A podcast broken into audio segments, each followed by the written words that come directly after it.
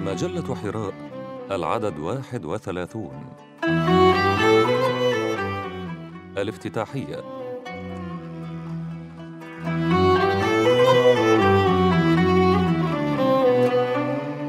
الإنسان المثالي.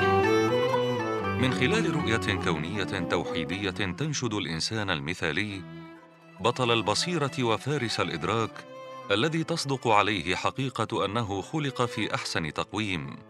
من خلال هذه الرؤية وذلكم المنظور تعالج مجلة حراء في عددها الجديد الإنسان من شتى جوانبه.